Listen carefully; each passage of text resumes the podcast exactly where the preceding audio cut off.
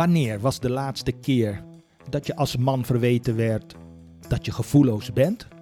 Dat je tegen je zoontje of dochtertje zei: Waarom moet je huilen?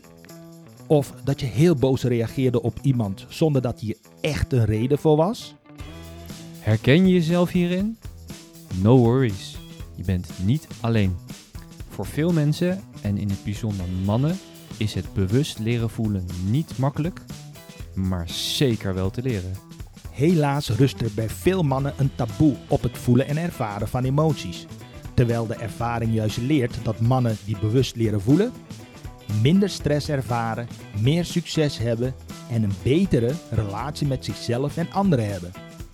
Onze missie is om dit taboe te doorbreken en daarbij bij te dragen aan een mooiere wereld zonder onnodige stress. Wij zijn Tim, en Tom en dit is Voelen voor Mannen.